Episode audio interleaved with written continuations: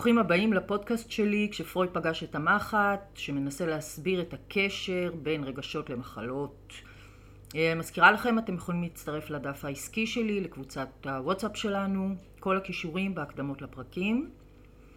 אה, אני מתחילה לבנות סדנה שמיועדת לקהל הרחב, כבר אמרתי. אה, קהל רחב זה אומר לא מטפלים ברפואה סינית, מה שאני רגילה לעשות עד עכשיו. אלא לאנשים שרוצים באמת להבין מהיכן הם פועלים, למה, סוג של אה, מסע אל תוך עצמי, אני קוראת לזה. בין לבין אני כותבת גם לפודקאסט, אז יכול להיות שלפעמים אני לא אצליח לעלות ממש ממש בזמן, אבל אני מאוד אשתדל. אה, וזהו. אז הפרק היום ימשיך בעיסוק במערכת הנשימה. בחרתי לדבר על אסתמה. אני כהרגלי אנסה לעשות את זה פשוט, למרות שהנושא מורכב, גם מבחינת הקונפליקטים שלו, אבל אני אדבר על כמה שיהיו פשוטים להבנה. אני מקווה. אז יאללה, שנתחיל. בואו נדבר על אסתמה.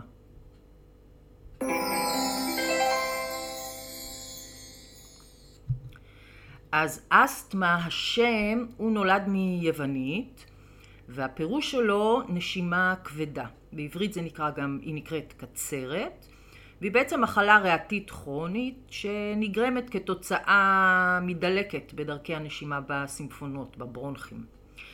הדלקת הזאת, דמיינו שיש לכם הרבה ריר שנמצא בסימפונות, הוא מתחיל לחסום אותה וכתוצאה מהחסימה הזאת יש גם קושי להכניס אוויר או להוציא אוויר, אז יש קוצר נשימה ויש צפצופים.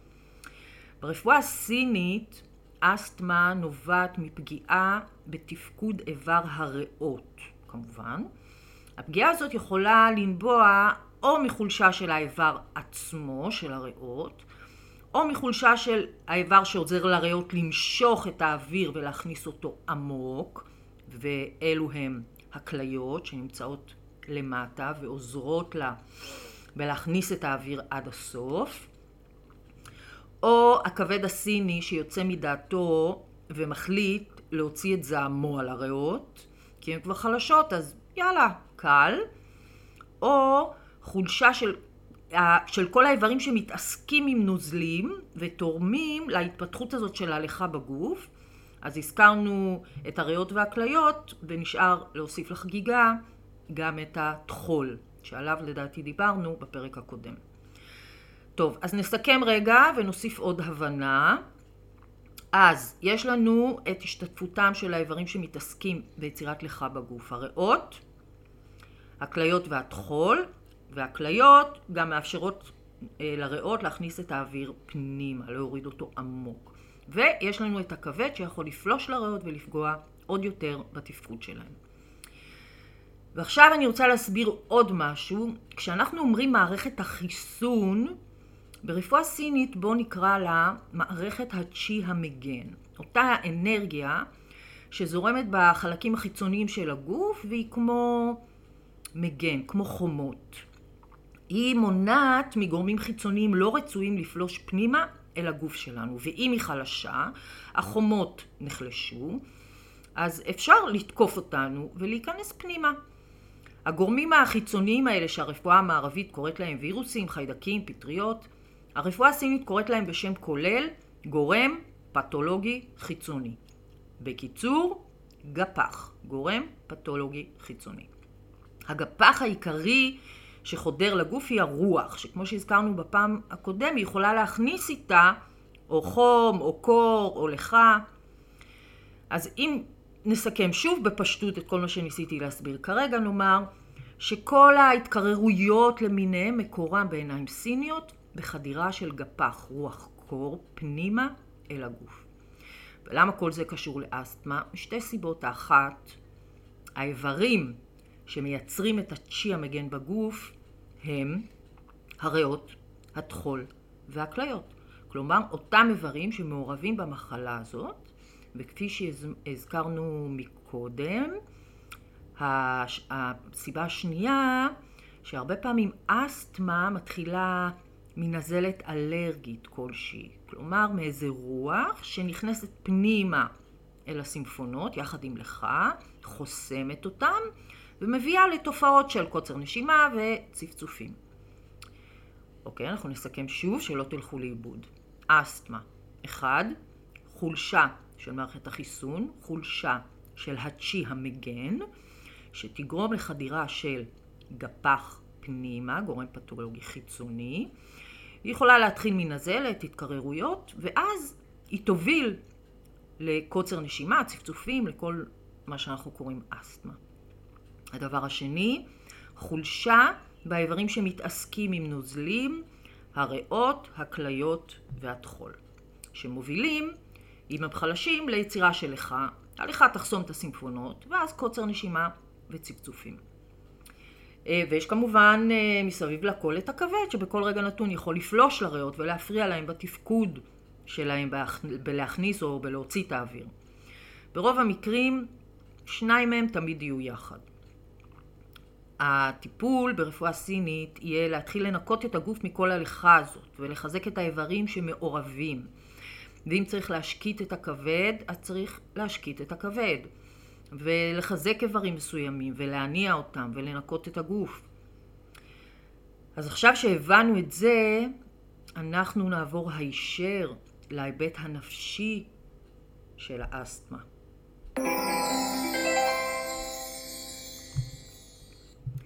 אז אנחנו נתחיל עם האזורים שמוכרים לנו.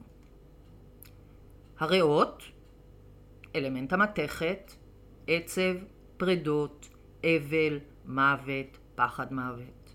הכליות, אלמנט המים, פחד, שוק, בהלה. הטחול, אלמנט האדמה, דאגות, מחשבות אובססיביות, עניינים של טריטוריה, בית ומשפחה. אתם זוכרים שאלמנט האדמה מייצג את הבית, את השורשים שלנו.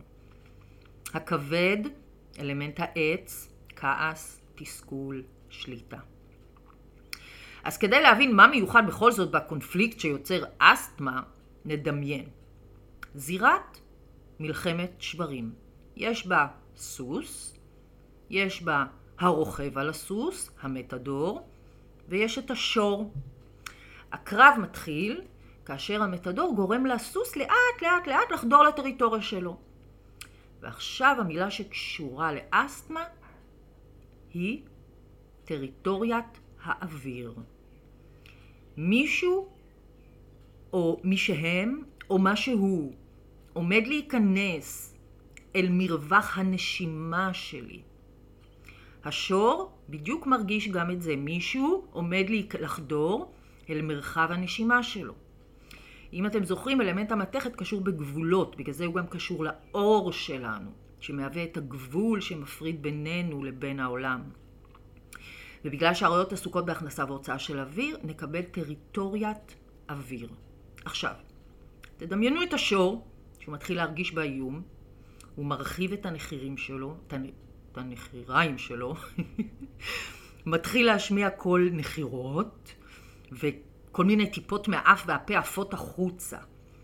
הוא כאילו, דרך הטיפות האלה, מסמן את הטריטוריה האווירית שלו.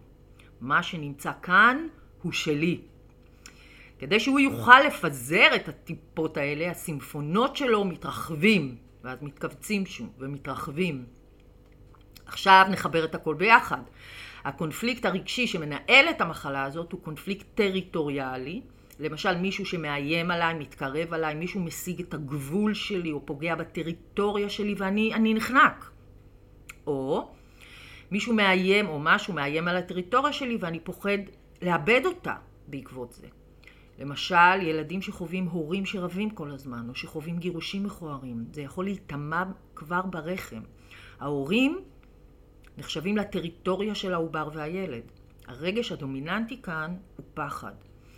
אז ויכוחים וריבים במשפחה, בעבודה, במערכות יחסים, תהיה להם השפעה תמיד על אלמנט המתכת. כי הם, זה תמיד גורם לאיזה איום של פרידה או נתק. כי בטריטוריה שלי זה קריטי עבורי שהיא תהיה סביבה שבה אני אוכל לנשום. סביבה שבה אף אחד לא ייקח לי את האוויר.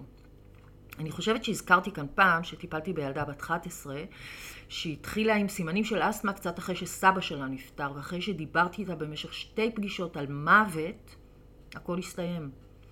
אז גם כאן, פחד מוות זה פגיעה בטריטוריה, שמישהו ימות לי זה פגיעה בטריטוריה, שמישהו נעלם לי זה פגיעה בטריטוריה שלי. ואני צריכה ללמוד לנשום בה מחדש. טיפלתי בהרבה ילדים עם אסתמה. ברובם המכריע אני מצאתי שהם חוו איום של גירושים, או ריבים, או רצון לפרידה, או התממשות פרידה. אני זוכרת שהיה אצלי ילד בן חמש עם אסתמה והוא היה חוטף התקפים כל פעם שההורים שלו הביאו בייביסיטר והיו כבר בדלת לקראת היציאה. זאת כאילו הייתה הצורה שלו לדעתי לשלוט באיום הזה של הנטישה. ההורים שלו עברו משבר גדול מאוד בזוגיות במהלך ההיריון איתו. אבא כבר עזב את הבית, אבל הם הצליחו לשקם את המערכת שלהם, אבל לא את הפחד שלו. ועכשיו אנחנו נעבור לקונפליקט נוסף, ואני אציג אותו דרך סיפור מקרה.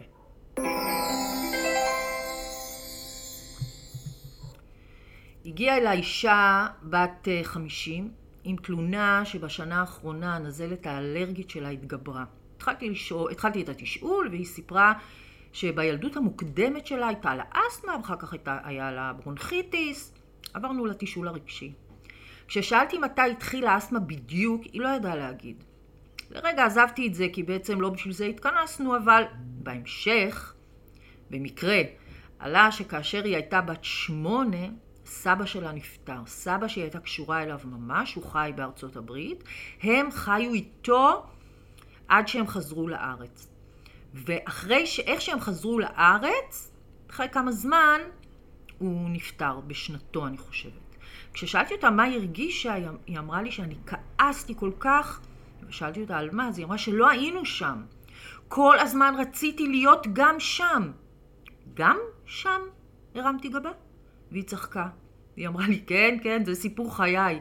תמיד אני רוצה להיות גם במקום אחר.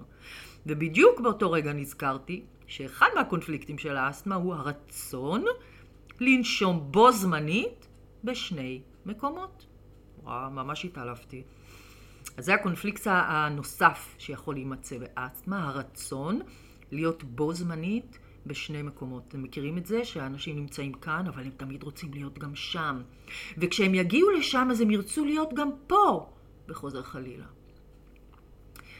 כאשר כאילו, בעצם, הריאות שלנו מנסות להכניס יותר חמצן כדי שיספיק לי לשני מקומות. הם, הם מייצגים את הרצון הזה שלי להיות ולנשום בשני מקומות בו זמנית. לא בהצלחה כמובן. כדי לסגור רגע את הסיפור הזה, אצלה, אז היה לנו אסתמה, ברונכית, נזלת אלרגית, שהיא גם סימפטום של אלמנט המתכת, שקשור בפרדות ועזיבות. הרגש הדומיננטי של האישה הזאת היה אשמה, והוא כזכור הרגש הנוסף שקשור באלמנט המתכת. אז אתם מבינים? בסוף הכל מתחבר. רק צריך לדעת לחפש ולראות את זה. אה, מילה אחת קטנה על ברונכיטיס, אם כבר הזכרנו, אז הקונפליקטים של ברונכיטיס ואסתמה הם, הם די אותם קונפליקטים. מהניסיון שלי בברונכיטיס, אה, תמיד יהיה, תמיד אנחנו נמצא איזשהו איום, איזשהו פחד מאובדן טריטוריה, ויכוחים, ריבים, פרדות. אז לשם אתם צריכים להאיר באלף את, ה, את, ה, את הפנס, לכוון את הפנס ולחפש.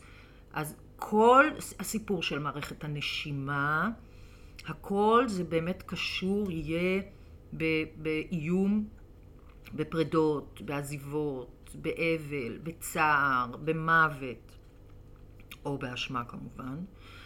אה, ואם יש לי קוצר נשימה, אז אני צריכה לחפש את המילה אה, איפה אני, למה אני לא יכולה לנשום, למה אני לא יכולה להכניס אוויר, מה, מי חונק לי את האוויר בסביבה שלי, וכל האזור הזה.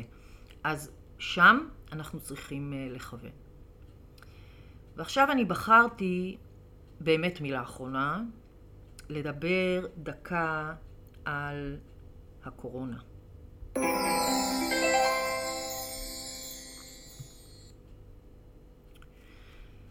אז אם אתם זוכרים, הקורונה זה, זה היה הסיפור שלה, של אה, קשיי נשימה, קוצר נשימה בסוף, ושיעול כזה נורא יבש, אוקיי? היא מחלה, בסוף היא מחלה של אלמנט המתכת. במקרים חמורים דלקת ריאות, עד אי ספיקה של הריאות, של הכליות ומוות. אז גם כאן הקורונה תמיד תשלב קונפליקטים טריטוריאליים, איום בטריטוריה. עכשיו תוסיפו את הפחד מוות שהיה בהתחלה. אתם זוכרים כמה הבהילו אותנו וכמה פחדנו. הפחד הזה פוגע עוד יותר בנדיות הריאה, שהן כאילו מתנפחות ומתרחבות, כאילו הן רוצות להכניס עוד ועוד ועוד אוויר, והן פוגעות גם בכליות, ומכאן למוות. הפגיעה בסימפונות, יחד עם הפחד מהמוות, מובילים לכל החמרה, לכל ההחמרה שראינו במחלה הזאת. זה כמו מעגל רשע שכזה. תמיד חשבתי, ואני יכולה להגיד על עצמי, שאם אז, אז, אז, בהתחלה, איך שזה הכל התחיל, הייתי נדבקת מקורונה, רק מהפחד, בטוח שהייתי מסתבכת ומתה. בטוח, אוקיי? כי אני פחדנית. למה אני מתעסקת בצד הזה של השולחן? כי אני פחדנית. אז, אה, אז זה הקורונה. והיא גם הייתה עולמית, זאת אומרת, יש בה גם איזה סוג של טריטוריה ברמה עולמית. משהו שהוא קצת מעבר למה שאנחנו חושבים ויודעים. זה מעניין, כאילו תתחילו לחשוב על זה באופן הזה. אה, דרך אגב, כשהייתי מטפלת בחולי קורונה, אה, תמיד, תמיד אני מצאתי אה, קונפליקטים כאלה של טריטוריה. תמיד, היו. זה רבה עם החבר שלה, זאת אה, לא דיברה עם אימא שלה, אה, זה פה עברה פרידה. תמיד אני, אני, או עבודה, אני תמיד מצאתי משהו. וזה היה מטורף, כאילו, לראות את זה. אז, אה, אז תחפשו. היום הקורונה היא כבר קצת כמו שפעת רגילה, אז כל הקונפליקטים של שפעת, בכלל, אלמנט המתכת, אתם כבר מכירים ויודעים מה הוא מייצג. אז זה האזור שאנחנו צריכים לחפש בו תמיד בכל המחלות שקשורות לריאות. אה, זהו נראה לי שלהיום סיימנו, אני מקווה שהבנו.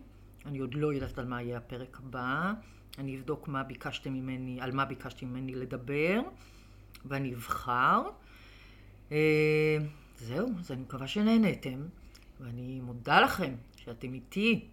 תודה, תודה. Bye, nos também.